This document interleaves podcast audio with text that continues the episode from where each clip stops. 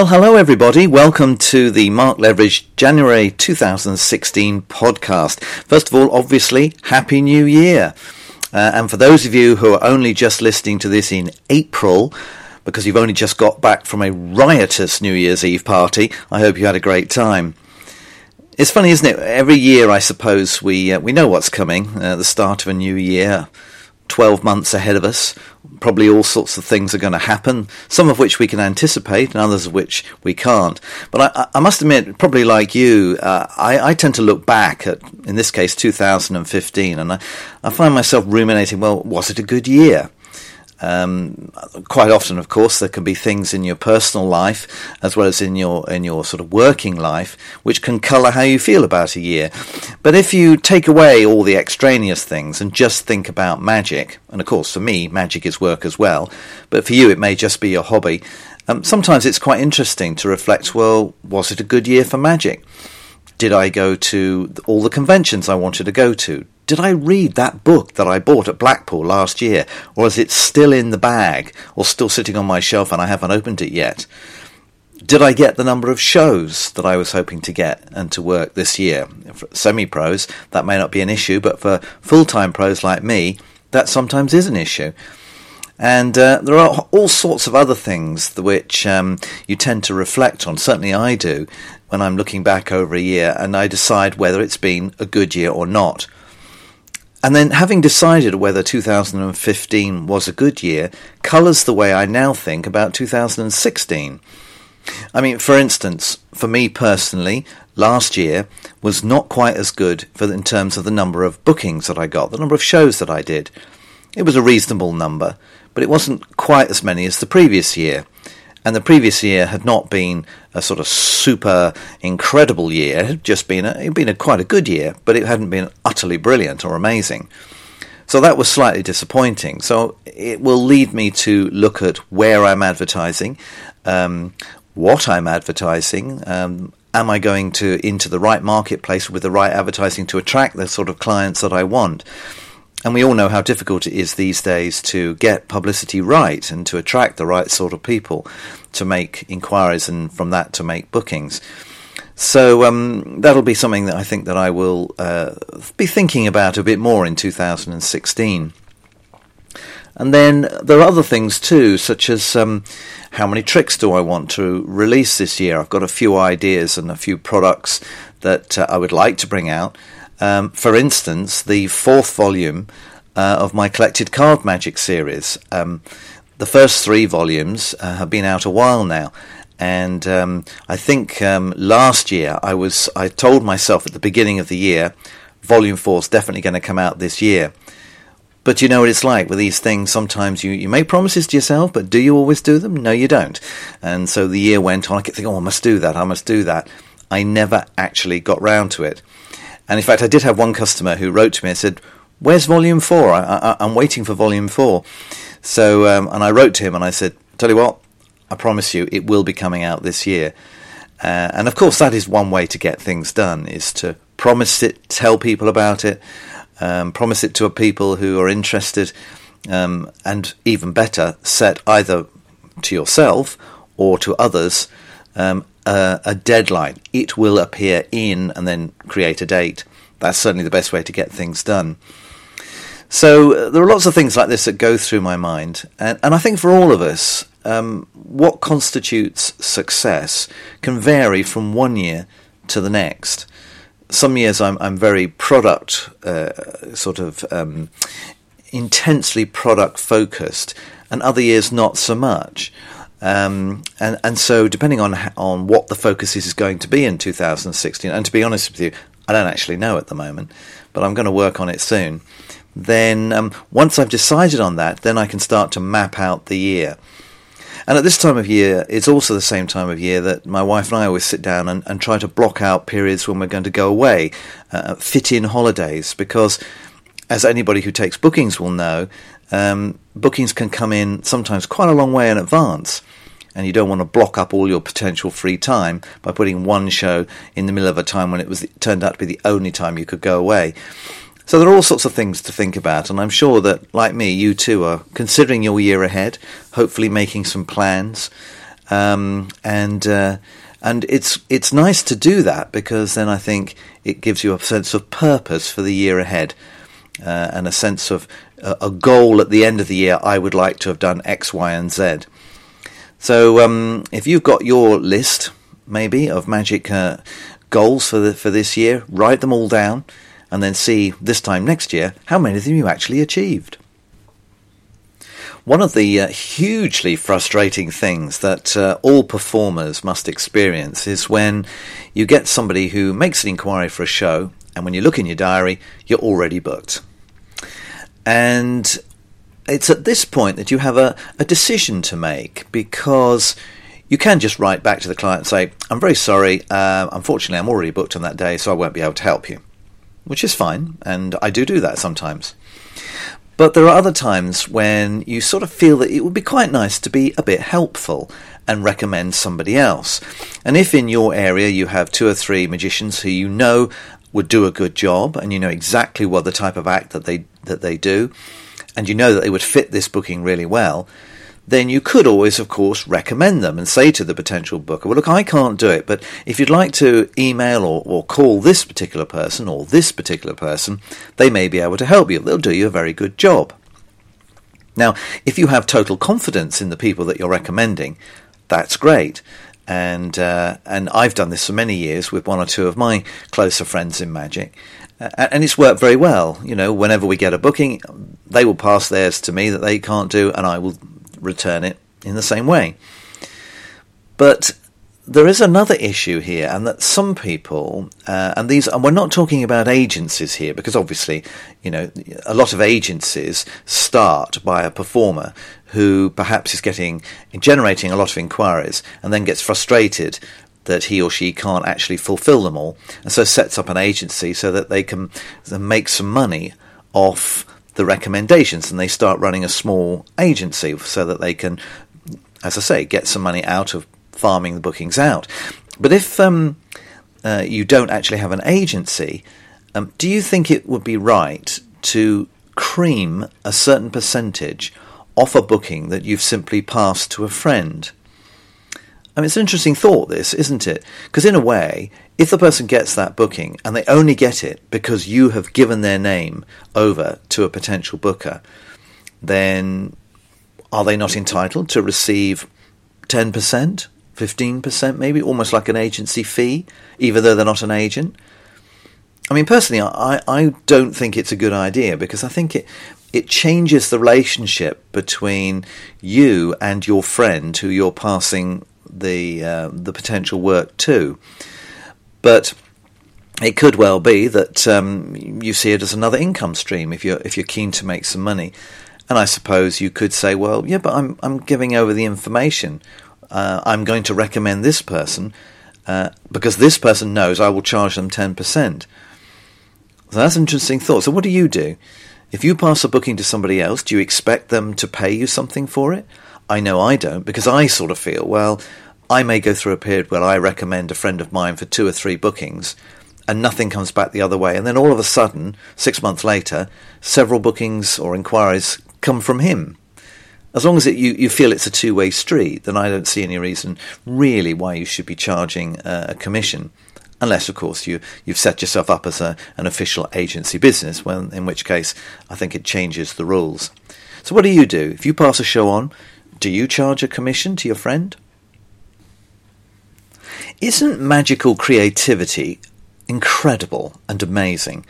When you think about the number of new products that reach the marketplace, um, as editor of Magic Scene, I see an awful lot of products which um, we review uh, in the magazine each issue. And some of them I review myself, and others I pass on to the rest of the review team. But there seems like an almost insatiable demand, apparently, from the paying public to, to have new ideas. And there are certain people who, um, for a period, seem to be incredibly creative. They come up with some wonderful ideas, uh, and in, often in huge volumes too. And, and I think about creativity. Uh, I've based my entire business on only selling my own ideas and um, and when I very first started um, selling magic back in, in sort of 1980, um, that was a, a, decision I made that rather than just be a general dealer, I thought, well, my USP is going to be I'm only going to sell my own ideas. And at the time when I when I went pro in '81, um, I, I, was thinking about this, and I, I thought I've got to be careful here because at the time I had a huge number of ideas. Uh, lots and lots of them. Um, they seemed to be falling out of me, and I was writing stuff down and in notebooks and, and and coming up with all sorts of variations on on a theme. Uh, and it was a very exciting time. And I think when you're young, you do get a tremendous, if you are creative in any way, you often get quite a, quite a creative surge. The problem is, uh, and the thing that I sort of thought about at that time was, if I'm going to make a career out of this, and if I'm going to stick to only selling my own products, how am I going to make that last for a career? How long is my career in magic going to be? I didn't know at the time. I didn't know if it'd be 10 years, 20 years, 30 years. Well, I'm nearly 35 years in now, uh, and I'm still here. So, um, that creativity that I rely on I've had to kind of stretch it over a long period. And I can remember in the early days, I might have a dozen new ideas, which were all basically marketable. And what I used to do was I would restrict the number that I would market. You get excited about them and you think, oh, I want to get all these out into the marketplace. And I could, I suppose, by dint of a lot of hard work, have released a dozen tricks in a year.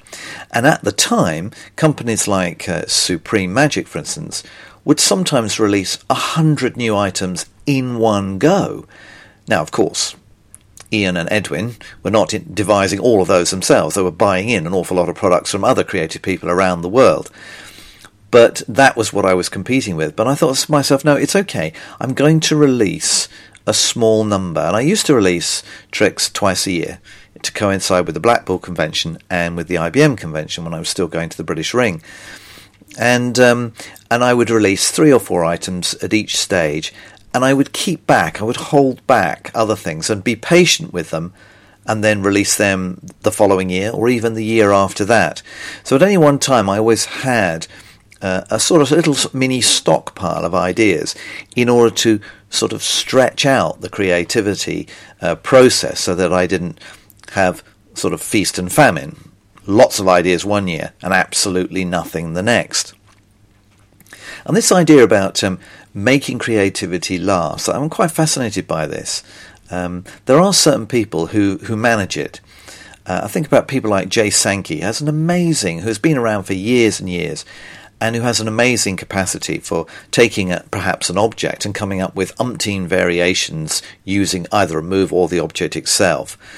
Um, people like him and one or two others, Richard Sanders perhaps in Canada, um, and several others I can think of who who have over a long period of time consistently brought out new things. But as a general rule, and it's a bit I liken it a little bit to music really. It's a bit like um, artists such as say Elton John, who would be writing his own material, has written his own material for decades. Um, and some of the other big bands have done the same thing, have stretched their careers over 30 or 40 years. Unbelievable, especially in the pop world. And the other end of the scale are boy bands and girl bands who who are completely saturate the marketplace for two or three years and then basically they're dumped and the next boy band or girl band takes over from them. And what I didn't want to do when I first started out was to be like that. I didn't want to have a tremendous surge of, of, of interest and surge of stuff, stuff which I brought out, and then suddenly there'd be nothing. And the whole of my career, and, and I still do it now, I love this this idea of finding different ways to to interest my customers and to and to keep my own interest in the crea- creative process going. Um, it really is great fun, and I, and I think there are all sorts of things that make me creative. You know, uh, it, sales is the obvious one of them, but another one that is I find a huge motivation is when I'm because I'm a performer, finding tricks that will fit performing situations. You know, if I start to get a bit bored with some of the tricks I'm using, say table hopping or something like that, then I think let's let's let's think of something new. What objects am I carrying? What could I do create that would be new, that would be interesting, to me. And that's often how new tricks come about for me these days. It's it's taking a situation and filling that situation, that performing situation, with a new piece of magic, and it only then comes perhaps to the marketplace if I think that others might be interested in it. So uh, yeah, the creative process. The, these youngsters at the moment who are bringing out so many ideas, I'll be fascinated to see where they're still around in ten years' time. One of my favourite things to do is to present magic lectures. Uh, I've been doing them since the late 1970s, and um, and for me, the the process of um, imparting information about the magic that I do to others, the teaching of magic via lectures or workshops or whatever it might be, I really, really enjoy that process. And um, I, I, am a fully trained um, uh, teacher, and um, and for a couple of years, um, I, I, did teach in a comprehensive school before I turned pro in magic. Um, but although I left teaching, the teachings never left me, and I've always enjoyed, as I say, doing lectures. And I've done them. I've been very fortunate. I've done them all over this country, and I've done them all over the world, in fact. And one of the things that um, that I was really keen to do, and which I instigated last year, was the um, the opening of my Mark Leveridge Magic Academy here in Exeter. Um, we have a purpose-built um, teaching room, and I thought it'd make an ideal base for small group lectures and workshops. And I had three um, scheduled events in September, October, and November on different themes last year. And uh, but this year I, am going to do something, and I'm broadening out into a slightly different direction because um, one of the things that I've been doing locally is to present magic workshops in schools. Um, it's sort of like an extracurricular event, and um, usually it's aimed at sort of sixth form children or slightly younger, say 14, 15 year olds. And um, either as a motivational sort of um, thing to do with the kids, or literally to teach them some handling skills, magical skills. Um, the kids absolutely love it. There's a tremendously high uh, interest in, in magic, of course, uh, amongst young people. Harry Potter obviously was responsible for a huge surge, uh, and he is still popular now, even though the, the, the films are no longer current. But I think um, the television performances of people like Dynamo and Troy uh, and Derren Brown and David Blaine and all these other people have have certainly brought the viewing public, and this includes young people as well, their attention to, to what magic is like and how fantastic it can be. And some people think, oh, I'd really like to have a go at that. And so um, this year I'm starting to do um, to set up some workshops, which um, some of which are going to be aimed at adults, and some of them are going to be aimed at um, young people from the ages of 11 to 17.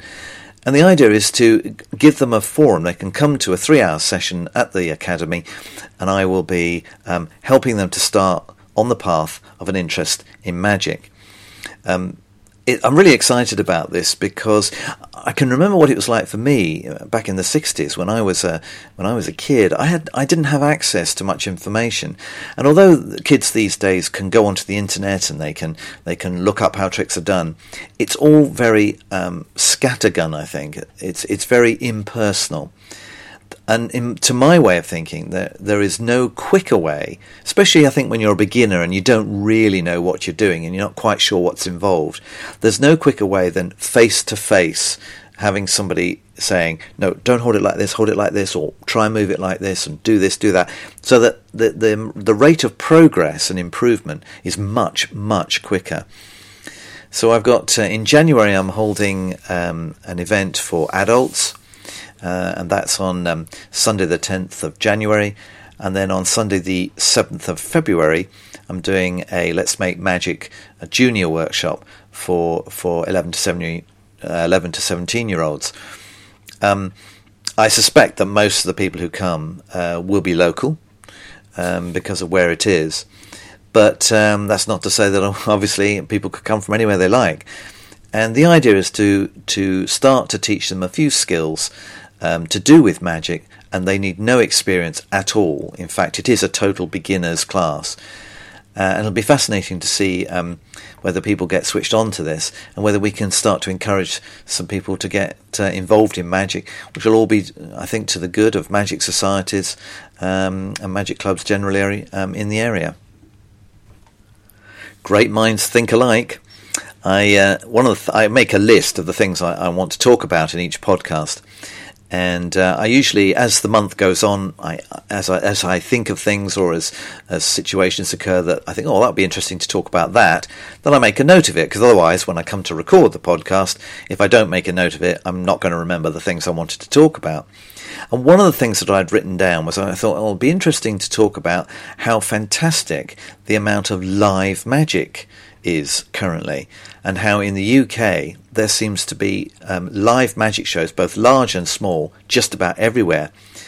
Um, before I could get to the point of recording this podcast, I noticed that um, Duncan Trillo had written on one at the bottom of one of his um, pre-Christmas um, Magic Week um, posts all about exactly the same thing. And I thought, oh gosh, people are going to think I'm copying him. But it really doesn't matter. He and I obviously think the same thing, and he would see firsthand because he gets all the information sent to him, of course, uh, and he advertises and publicises all these various events. But it is incredible. If you look back at Magic Week, every week there's announcements of, as I say, either large or small shows, famous people going out doing people like Derren Brown, Dynamo doing big tours and then you've got one-off events by local magic clubs or organisations. You've got individuals who are doing a much lower key, perhaps just a few um, select venues. Venues themselves putting on, like Smoke and Mirrors in Bristol, for instance, um, who put on regular magic shows. Uh, it's absolutely amazing the the diversity and the number of different um, shows that are going on, and I think it's absolutely fantastic. Um, in, in many ways, you would think that perhaps the amount of uh, magic on television, and it, and it seems to go through phases, doesn't it? You go through a period where there's a lot of magic on TV, and then perhaps you go through a period where there isn't so much for six months or a year. Um, but there's been some very high profile and very successful magic shows. Um, I mean, Penn and Teller Fool Us has been hugely popular. Uh, and Dynamo shows on Watch, uh, the Watch channel, and so on, have got huge um, numbers of people really hooked into his style of magic. And of course, that's why he's sold out all of his venues on his big tour. So it's it's great that magic is so popular, and and I don't know whether the TV creates the desire in the public to go and see magic shows, so the magic shows are created, or whether it's the other way around. Because there are so many live magic shows, people get into magic and start watching it on the telly. I don't know which way around it is. It's probably a bit of both. But I'm really, really pleased that there are so many magic shows because I think for all of us, anybody who does magic, um, if somebody goes to see the Illusionists in the West End or something like that, um, and they think, oh, I really would like to, to, to have some magic at my wedding or at my 50th birthday party or whatever.